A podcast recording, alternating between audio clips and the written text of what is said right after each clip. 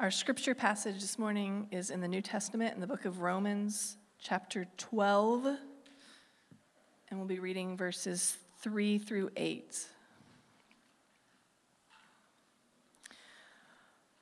For by the grace given to me, I say to everyone among you not to think of himself more highly than he ought to think, but to think with sober judgment, each according to the measure of faith that God has assigned.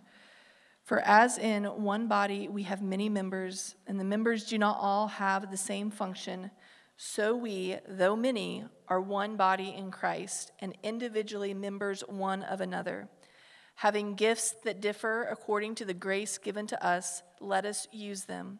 If prophecy, in proportion to our faith, if service, in our serving, the one who teaches, in his teaching, the one who exhorts in his exhortation, the one who contributes in generosity, the one who leads with zeal, the one who does acts of mercy with cheerfulness.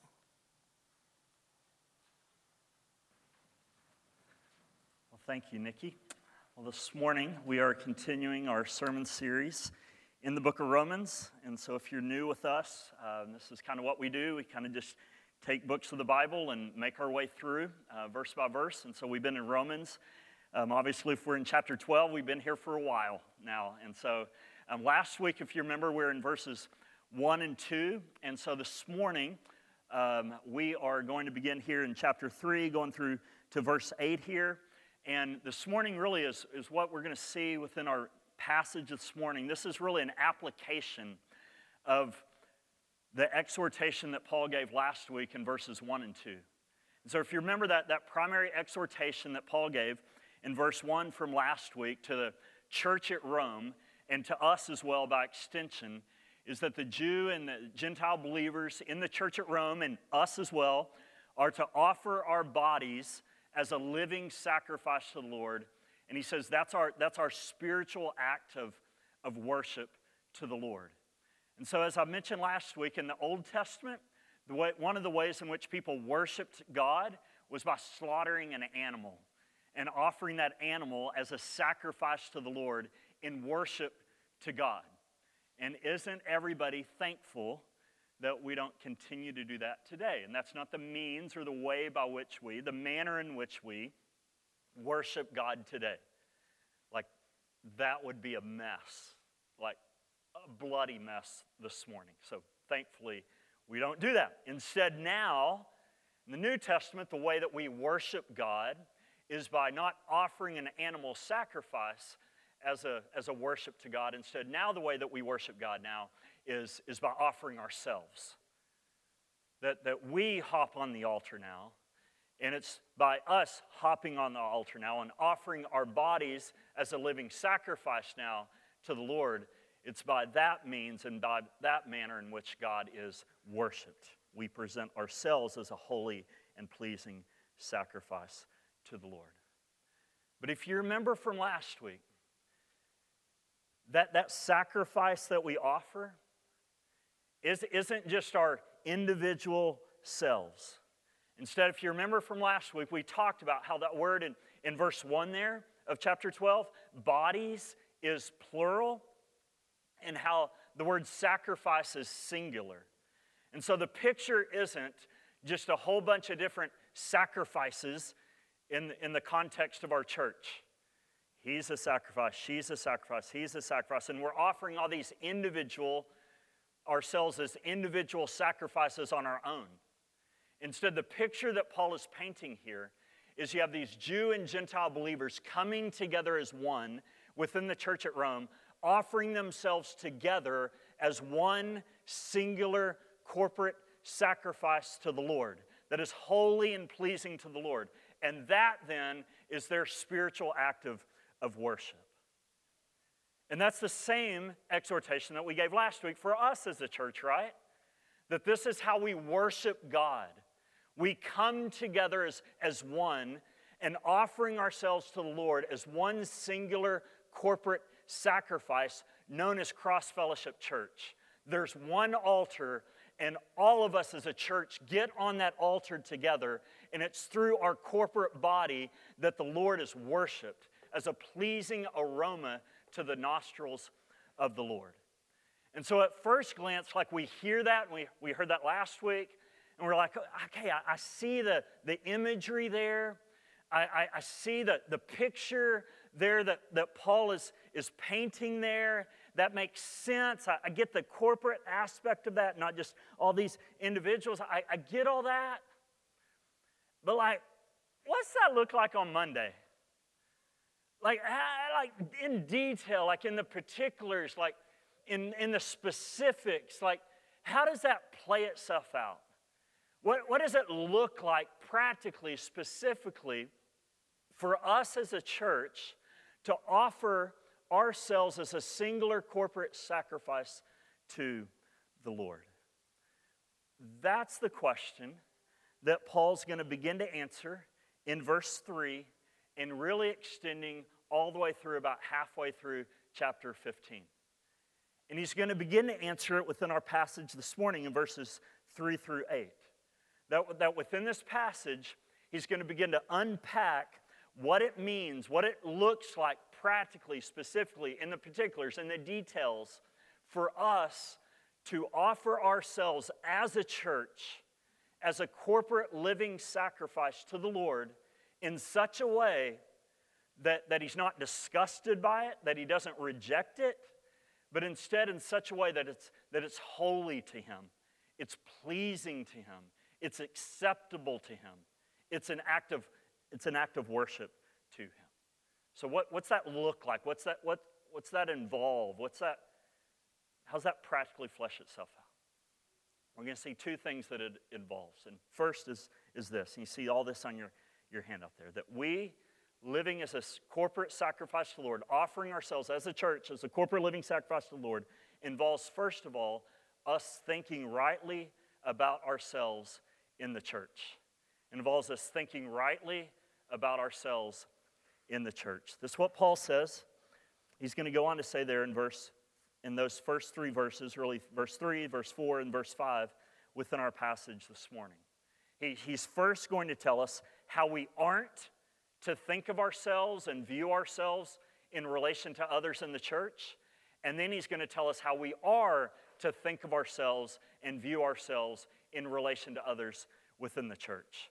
And so he first begins in verse 3 by telling us how we aren't to think of ourselves and view ourselves in relation to others in the church. And you see this on your handout there. We're not to think more highly of ourselves than we ought to think. That's what Paul begins to say there in verse 3. Look there with me. He says, For, remember this word for, it connects, connects what he's about to say in verse 3 to everything that he said in verses 1 and 2. In other words, he's, he's explaining, he's unpacking how we're to live as this corporate living sacrifice together as a church. He says, For by the grace given to me, I say to everyone among you, not to think of himself more highly than he ought to think. Like, it's hard to describe just how shocking this would have been for those who heard it in the church at Rome that Paul was writing to. And the reason I say that is because in Paul's day, in the church at Rome, humility wasn't considered a virtue, humility was considered a vice, like it was looked down upon. Instead, in that day, pride, self exaltation, the pursuit of honor and status and esteem and recognition in the eyes of others, that was a virtue. That's what everyone sought after. That was the, that was the value, the virtue of the day. Humility was the vice of the day. Humility, in that sense, then, was, is a Christian ethic. It's, it's Christianity that brought about this whole idea of this whole idea of, of humility being, being a virtue. But this is what Paul's saying. He's, he's twisting it all around, right? And this is going back to what he said last week in verse 2. Don't conform any longer to the pattern of this world. The pattern of this world exalted pride, exalted honor, exalted status, exalted self exaltation, and look down upon humility. And so he's saying, don't, don't, don't think like the world. Don't be conformed to the world anymore. Instead, be renewed by what? The transformation of your mind. And the transformation of our mind that has to occur that he's talking about here is specifically in regards to how we think about ourselves. Don't think of yourself more highly than you ought to think. In other words, don't think that you're superior to others within the church. Don't think that you're better than others within the church. Don't think that you're more important than others within the church. And this is huge. Like I say it like that, and it sounds really ugly and like, man, I, I don't think that. I would, I would never think that. But the reality is, this is huge for us, right? This is a temptation for all of us. And this is huge to remember. Like your role or position of ministry in the church, this church, doesn't make you superior to or better than anybody else in this church. Like your Bible knowledge and how much Bible you know or how much theology you know doesn't make you better than or more important than anybody else within our church. Like your spiritual gift, your ministry experience, the number of mission trips you've been on, your job, your age, your marital status, your physical appearance, your beauty, your, your bank account, none of that stuff makes you superior to or better than or more important than anybody else in the life of our church. But the reality is, if we were honest with ourselves, these are all things that could cause us to think more highly of ourselves than we ought to think. But here Paul is saying that that's not how we are to think of ourselves and view ourselves in relation to one another. Which then begs the question okay, if that's not how we're to think of ourselves, then Paul, like, how are we to view ourselves and think of ourselves then? Well, he tells us, and you see this on your handout there. He tells us that here's how we're to think of ourselves we're to think of ourselves as one of many members in the church, all with different functions that are equally valuable and essential to the overall health and functioning of the body. There's a whole lot in that statement right there. This is Paul's point at the, that he gets at in the very end of verse 3, really through the end of verse 5 and the very beginning of verse 6 there. And look what he says there in the rest of verse 3. He says, But to think with sober judgment. So he's making a contrast here. Don't think like this, more highly of yourself than you ought to think, that you're superior and better than others within the life of this church. Instead, here's how you are to think think of yourself with sober judgment. So you're like, what in the world does that mean? Well, it means to, to think rightly about yourself, to think sensibly about yourself, to have a correct, right, accurate judgment of yourself. So to think accurately, to think rightly, to think correctly about yourself. Which then begs the question well, what's the right, correct, accurate way for me to think about myself and view myself? Well, it's what he goes on to explain in the rest of verse 3. Look there with me. Here's the right and accurate way we are to view ourselves and think of ourselves in relation to others within the church. He says this Each, so here's, here's how we're to think about ourselves and view ourselves. Each of us, according to the measure of faith that God has assigned. So, again, what, is, what does that mean? What does it mean to think of ourselves and view ourselves according to the measure of faith that God has assigned? Like, I don't know about you, but can kind of leave your you know, head scratching a little bit. That can kind of be confusing and hard to understand what in the world Paul means by that. We're to think of ourselves and view ourselves according to the measure of faith that God has assigned. Well, there's a whole lot that we could get into when it comes to just that little clause and, and phrase here at the very end of verse 3. But here's the short of it. Do you, do you see the word faith there? That, that word faith, the, the Greek word for faith, can be translated in a whole host of different ways. Just like the English word trunk can be translated in a lot of different ways depending upon context, right? Trunk of a tree, trunk of a car, trunk of an elephant. It could mean a whole lot of different things depending upon context. Well, one of the ways that this word that's translated as faith, another way it can be translated is, is, is stewardship. In other words, it's a reference to, to a trust, something that you've been entrusted with. It's a reference to, to a responsibility that has been distributed to you or assigned to you or entrusted to you that now you're, that now you're a steward of. And th- that's what Paul's talking about here when it comes to the very end of verse 3. He's going to make this a lot more clear in verse 4, 5, and 6. We'll be able to see this a lot more clear. What he's saying here is that God has distributed, God has measured out different types of responsibilities, different gifts, different functions to us in the church. He's assigned them to us, He's entrusted them to us to, to be good stewards of within the life of the church. That's why then, when we get to verse 4, look at what, verse 4. That's why then, when we get to verse 4, he gives this analogy of a body that has many members and many different parts. And in other words, verse 4, it's illustrating the point that he's making at the very end of verse 3 of God assigning and distributing different responsibilities, different gifts, different functions to us in the church. And so then in verse 4, he illustrates this truth by saying this. Look at verse 4. He says, For, meaning, let me illustrate what I meant by the end of verse 3. As in one body, we have many members, and the members do not all have the same function. So we, meaning, meaning the church here, though many are one body in Christ and individually members one of another.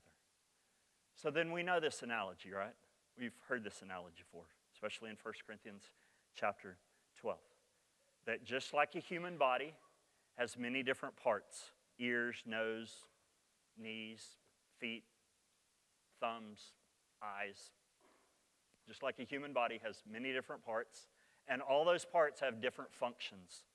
An eye sees, feet walk, ears hear, hearts are supposed to beat, lungs are supposed to breathe, right? One body, many parts, every part has a different function. So the same is true then when it comes to the church. The church is one body with many different parts, many different members that God has assigned to that body. And each of those members then have different functions within the body that as they function, then it leads to the overall health and the overall functioning of, of the body. And what Paul's saying here is that right there is how each of us in the church are to think of ourselves. That's the sober judgment. That's the right way, the correct way, the accurate way that everyone within the life of the church should view themselves and think of themselves in relation to each other and everyone else in the life of the church. That, that's the sober judgment, the right way that he's talking about. It, it means that we're not thinking, again, more highly of ourselves. I'm better than you. I'm superior to you because I have this role in the church, or I have this responsibility in the church, I have this spiritual gift in the church, or I have, I, this, is, this is my part in the church.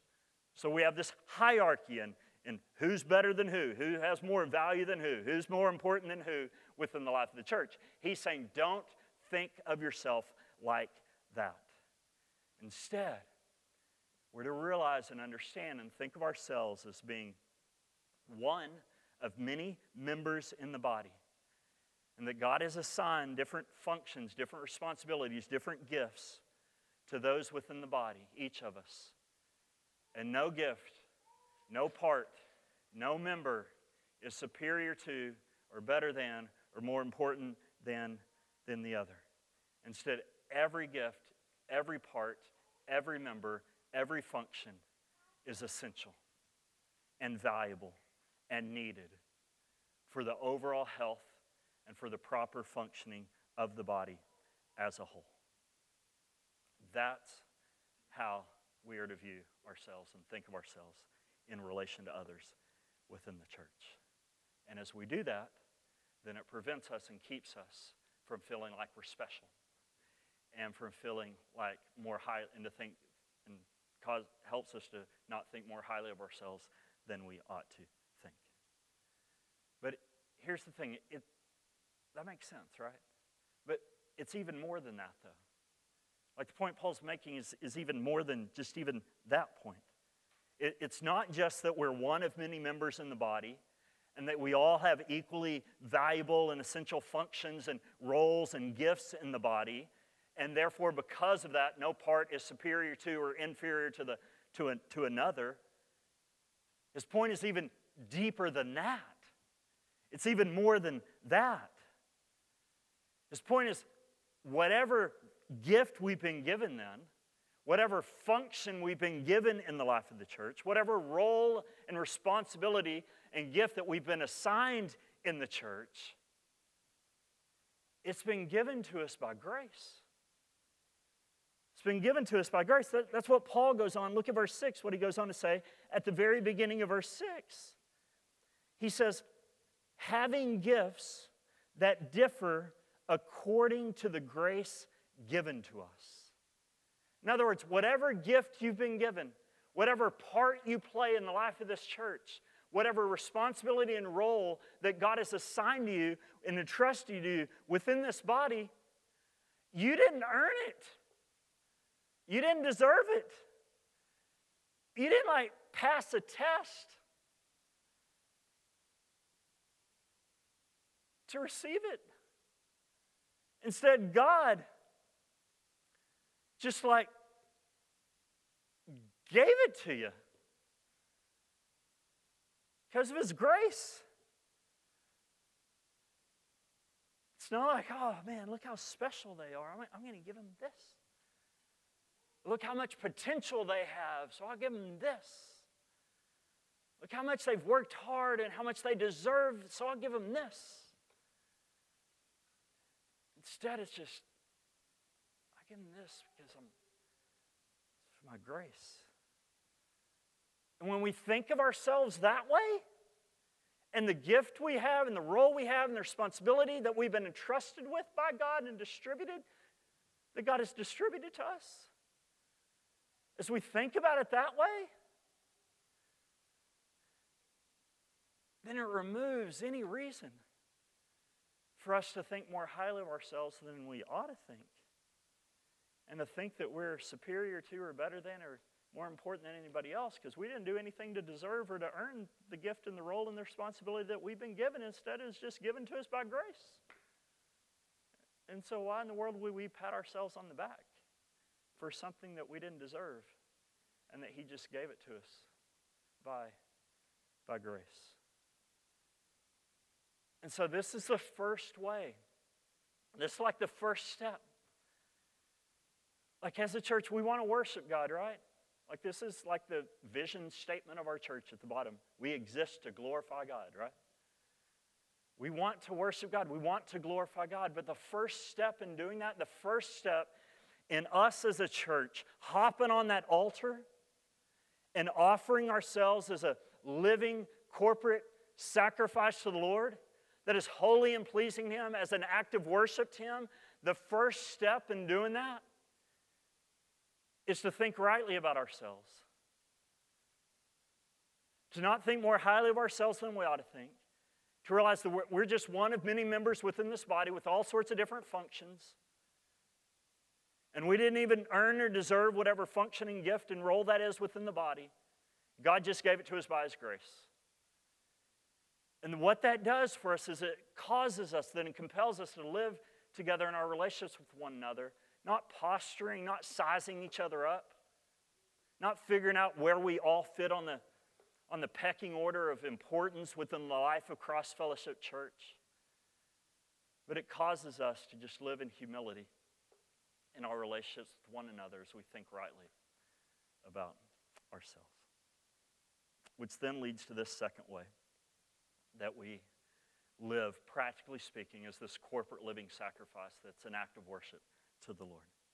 And the second way involves this. You see this on your handout. It involves us then using our gifts faithfully in the church. This is the transition Paul makes there in verse 6, really at the end of verse 6. But look at the very beginning of verse 6 again. He says, having gifts that differ according to the grace given to us. So we've seen that. And then he says this let us use them. In other words, God has gifted you. If you're a Christian, He's entrusted you, He's distributed to you, He's assigned to you a gift and a certain role and a certain function, a certain responsibility within the body. And he says, think rightly about that. You're not better than anybody else. But then, secondly, he's like, now get to work. Like, get busy. God's given this to you, assigned this to you, entrusted this to you. Don't sit on it. Don't squander it. Instead, put it, put it to use. And this is, this, is, this is huge here. This is an important question. And I know we like know this, right? But really ask yourself. That's the exhortation. Let us use, let us use them. So are you? Are you? Within this church, are you using the gift or gifts that God has distributed, assigned, and entrusted to you? Are you using those gifts faithfully, diligently, intentionally within this body? If not, then you're, you're living in disobedience. You're not being a faithful steward. God has entrusted to you a gift that you're to use as a steward for the good and the edification and the building up of this, of this body. And if you're not, then our body is hindered. It's, it's hurting. It's not able to function fully and, and maxim, maximally as, as, as, God originally, as God originally intended. And so then I know for like my physical body, man, there's a lot of parts that aren't working. And don't nod your head. But there, there's just not. Like, I, my taste buds don't work. My smeller doesn't work. My eyes don't work without these big old honking contacts. I think I got like carpal tunnel. I, I can hardly like write my name. Typing's weird and hard now. You know, and I'm only 40 some odd years old. You know, I'm, it's, oh man, you know, anyway. Oh, and so, because that, I have different parts of my body that aren't working. And as a result, I, I, can't, I can't do certain things. I can't write like I want. I can't type like I want. I can't smell like I want. I can't enjoy food like God intended. I can't, can't see when I take my contacts out. I, my body's hampered. My body's hindered because there's specific parts of my body that are dormant, that aren't doing anything that, that aren't working. And that's the same thing when it comes to us as a church. God has uniquely crafted and designed and put this body together with this person and that person and that person and that person. And each person is coming to this body with a gift or gifts that they're to live and exercise in the life of our church body.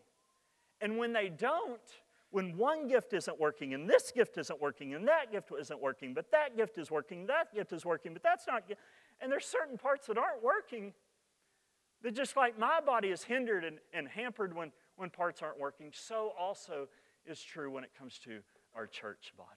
That in order for our church body to function the way that God intended for us to function, it requires every single part of the body exercising and using, using, being a good steward of the gift that God has assigned and distributed to, to you. So, how, how are you doing that within the life of our, of our church? In the rest of verse 6, then, really all the way through the rest of verse 8, what Paul's going to do is give a sampling of different gifts that, that God has given and entrusted to the church. And this is important. The key word there is sampling, right? What we're going to read in verses 6 through 8 isn't an exhaustive list of all the gifts that God has given to uh, the church and, and believers. Instead, this is just a sampling list of seven of the gifts that God has given. So, just a sampling, not all of them. And so, here, here's, a, here's a kind of a, an explanation of each of the gifts that Paul mentions here as a sample or examples of some of the gifts that God has given. And, and the first gift that he mentions, and you see these on your handout there, is the gift of prophecy. And we see this at the very end of verse 6 there. He says, If prophecy in proportion to our faith.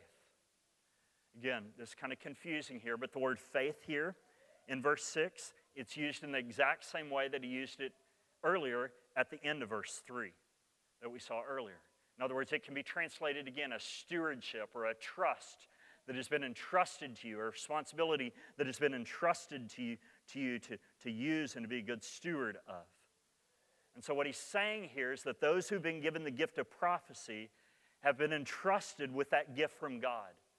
And they're to use it then in proportion to the measure of the gift that God has given to them. Meaning, God distributes gifts in, here's one way to think about it God distributes gifts in different shapes or in different sizes. So, two people could be given the gift of prophecy and have the gift of prophecy, but not in the same way or not in the same amount, if you want to think about it that way. Which then, there's a lot more we could get to when it comes to that, but begs the question that everybody wants to know then what's he mean by prophecy here? What's Paul referring to here? Well, a good definition of prophecy that I, that I think, well, that, and he doesn't explain what prophecy is within the context here, but when we go to like 1 Corinthians 12, 1 Corinthians 14, and other places in Scripture, a good definition of, of what prophecy is in the New Testament uh, from other places in Scripture would be this. And I got this definition from Tom Schreiner. He's a, New Testament um, professor at Southern Seminary, but he would describe prophecy as this the reception of spontaneous revelations from God that are then communicated to God's people. In other words, when we think about prophecy, we oftentimes just like to think about the foretelling of future events. And I believe it, it can be that. Like we see that with Agabus in, in the book of Acts on a couple different occasions. But instead, what it, what it primarily is, according to like 1 Corinthians 14 3, is that prophecy involves being given a word from God for the purpose of, of building up, encouraging, comforting, instructing, warning, and giving insight to others. And so these, these prophecies or these revelations from God, they're, they're not to be considered authoritative in the, in the same way as Scripture is. The reason we know that is because of what 1 Thessalonians chapter 5, verse 21 says. It says to test prophecies. Nowhere in Bible are we told to test Scripture and to weed out and determine what is good and what we can toss away. Like, never tells us to do that with Scripture. And therefore, these, these prophecies, these revelations from God, these words from God, then must be a, a lesser uh, form, lesser uh, revelation, lesser authority than, than what Scripture is. So there's a whole lot more that we could get into when it comes to prophecy, but that's my understanding there, kind of that definition there of what Paul means when he's talking about the gift of prophecy. Next, then, Paul mentions, next gift he mentions there is the gift of service. This gift of service is a reference to meeting physical needs, meeting the physical material needs of others. Then he mentions teaching. And teaching is pretty obvious. It's accurately and clearly communicating the, the, and explaining uh, the truth of the Bible, the content of the Bible accurately, clearly which is different then than the next, which is different, teaching is different than, than the next spiritual he, gift he gives them, which is exhortation. And, and the difference between teaching and exhortation is this teaching involves explaining the content and the meaning of the Bible to others. But exhortation involves, and you see this on your handout there, encouraging and spurring others on to obey God's word and put it into practice. And so teaching is explaining the content of the Bible, and exhortation is spurring and, and encouraging people to apply it and obey it and put it into practice. And so preaching is kind of like teaching and exhortation kind of kind of together, if that kind of makes sense. The final three gifts he mentions there are kind of unique because in these final three gifts, he explains the manner in which these gifts are to be exercised meaning how these gifts are to be exercised and, and used. And so he begins there by saying that the one who contributes, and so the one who has the gift of giving or the gift of contributing, is to do so with generosity. Meaning, the one who has the gift of giving or, or contributing, they're, they're not supposed to, supposed to give with, with, with, with stinginess or regret. Instead, if you have the gift of giving and contributing, you're supposed to give with a heart of generosity. Which then leads to this next gift he mentions, which is the gift of leadership, which is the gift of, that literally means to preside over. And so the gift of leadership is overseeing or, or leading those that God has put under your care. And he says in verse 8 there that those who have the gift of leadership, the one who leads, is to do so with zeal. Love that picture. It's to do so with zeal, meaning not lazy, not half hearted, but with passion, with diligence. Then, lastly, he mentions there at the end of verse 8, he mentions the gift of mercy. And the gift of mercy is the gift of alleviating misery or alleviating suffering, the suffering of others. And Paul says that those who have the gift of mercy are to exercise the gift of mercy, he says, with cheerfulness. Meaning not begrudgingly, not out of sense of duty, not because you have to, but because you want to, because you do it cheerfully. You're, you're eager to do it.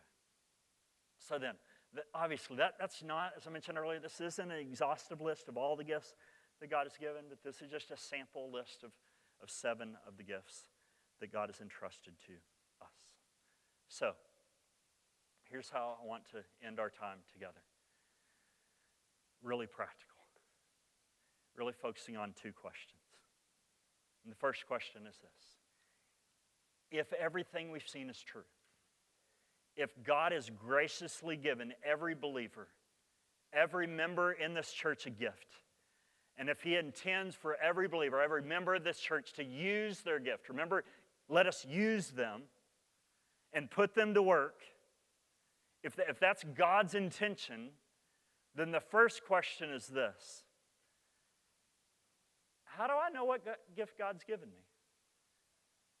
How do I know if, if God's assigned and distributed, entrusted gifts?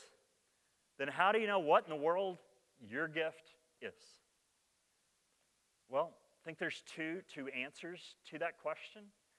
And the first answer is this. See the sign out there? But the first way is to pray and ask God. You're like, well, that seems pretty obvious.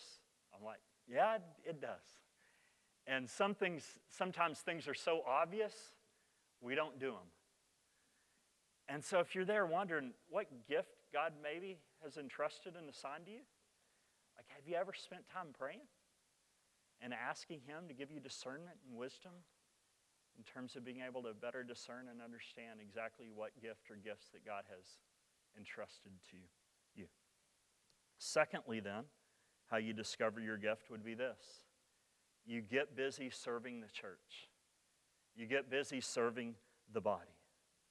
In other words, the way that you discover your spiritual gift primarily isn't by taking a spiritual gifts test. I'm not against spiritual gifts tests. I'm not knocking spiritual gifts tests. I've taken spiritual gift tests in my life. Okay? So there's a place for them, I think, maybe. On a bad day, I'll say yes.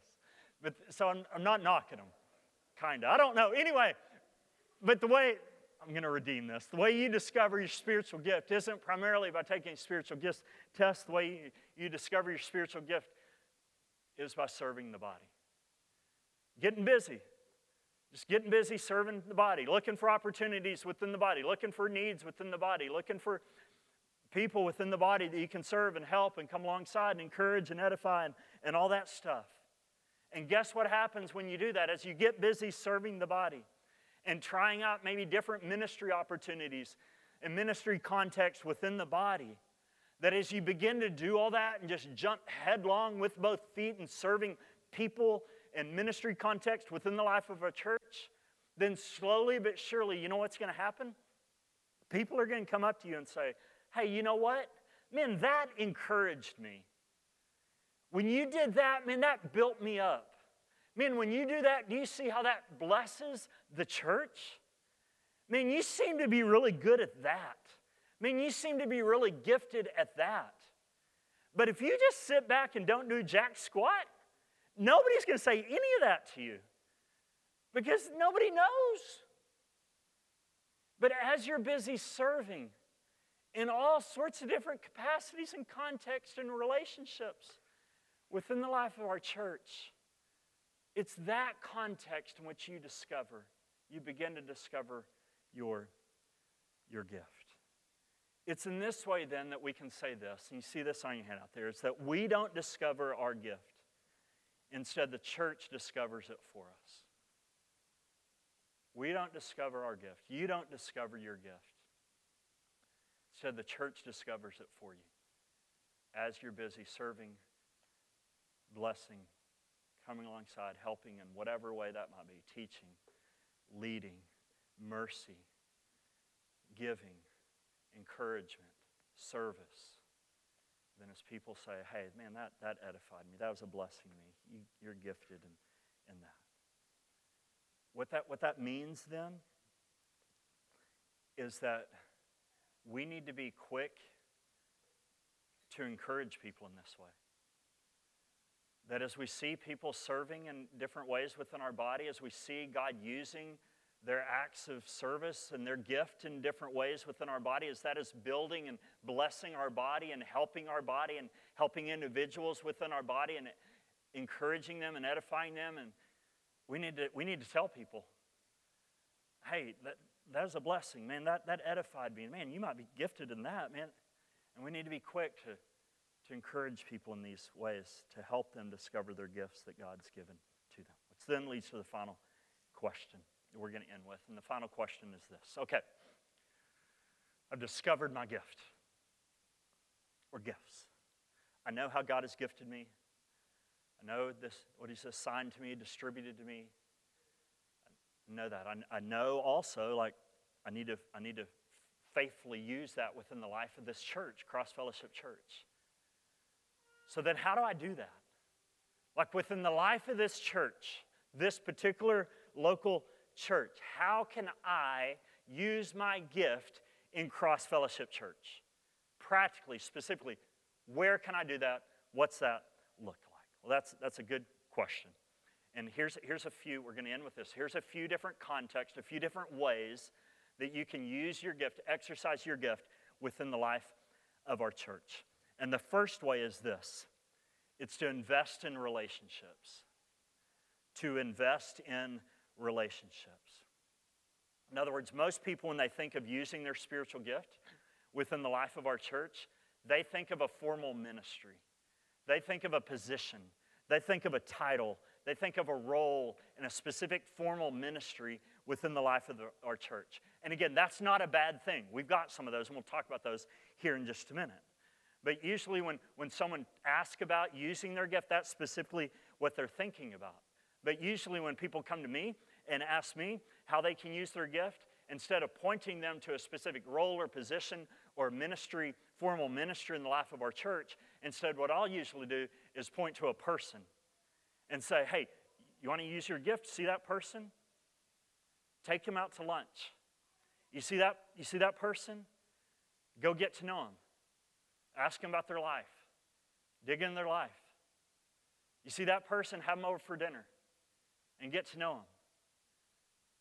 It's, it's those relationships. So as you begin to build relationships with people within the life of our church, needs begin to rise. Ways you can use your gift in their life begin to arise. And you're like, hey, I can help in this way. I can, I can serve you in this way. I can use my gift in, in their life or, or their lives this way. As you begin to invest in relationships, all sorts of needs and all sorts of opportunities to use your gifts begin to arise. But if you're not in those relationships and actively and intentionally seeking to develop those relationships, it's going to be really, really hard. And so my encouragement then would be this, and you see this on your handout, on your handout. Come each Sunday morning a little early and stay a little late and talk to people. Just, just do that.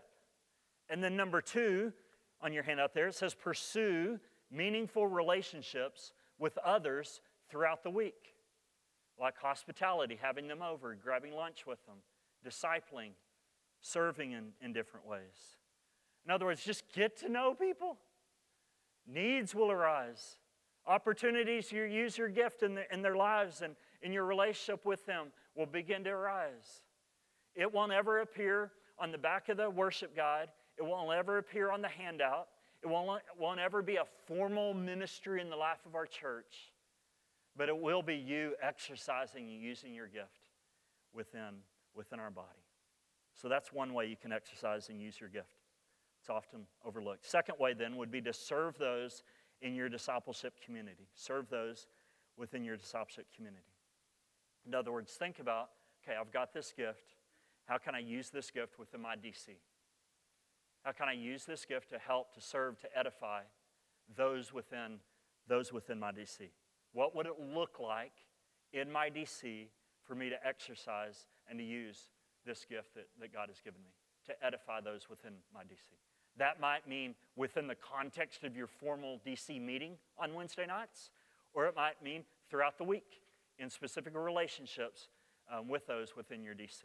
And so, as DC leaders, think about how can, how can I maybe better use different gifts within my DC and what that might look like. Next, then, um, a way that you can use your gifts within the life of our church would be this to serve on a ministry team. To serve on a ministry team.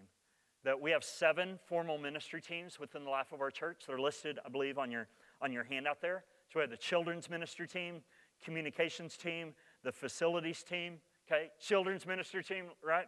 Always need help. Y'all, you're like, yeah, you always do. I've heard that announcement. Um, facilities team, always need help. Like, big help, set up, tear down, all of that. Um, global disciple making team, hospitality team, musical worship team. Like we had one this morning, but many weeks we're in need of a drummer. I don't know if that's a spiritual gift or not, but we need one, okay? Like regularly each week. And so, um, anyway, if, if you're good or if you want to learn, um, don't see me, see Josh. Um, stewardship team. So just seven different organized ministry teams that you can serve in and, and exercise your gift in. So if you're interested in, in serving in one of those teams, see one of us as elders. We can connect you with the right person to get you um, involved in that. Another way you can use your gift is by leading a discipleship community. And so this is a good fit for those who have the gift of leadership, those who have the gift of exhortation, those who are gifted in leading, shepherding others, exhorting others to apply and to live out God's word. Um, so that would be leading a discipleship community. And then another way here would be teaching and equipping class. So this would obviously be a good fit for those who have the gift of, of teaching within the life of our church. So again, this is an exhaustive list of every way that you can be involved in using your gift within the life of our church, but it is some primary context and practical ways that you can use your gift in our church body. So, do you see the picture? Like practically. So, what it practically, specifically, like in great detail, looks like for us to come together and offer ourselves. Here's Cross Fellowship Church getting on the altar together, offering ourselves, presenting ourselves as a church body to the Lord as a living corporate sacrifice that is holy and acceptable and pleasing to Him as our act of worship to. It involves us not thinking more highly of ourselves, who's better than who, who's more important than who, who's superior to you. I got a better gift than you. I got a better role than you. I got a, I'm, I got more Bible knowledge than you. So I'm, no, none of that is happening within the life of our church. Instead, we're all just recognizing, no, we're one body. God has uniquely gifted us all with different gifts and different functions, responsibilities within the body. We didn't do anything to earn and deserve the responsibility and the gift and the function that we've been given. So God just graciously gave it to us by His grace. And so we're all, we're all equal in terms of our value and how essential our gift is to the body. It's not about us and what gift we have, it's about contributing to the overall health of the body. And every gift is needed, no matter how small or how big that gift might seem and might be, seem to appear. And as we recognize that, then, we use it. All of us.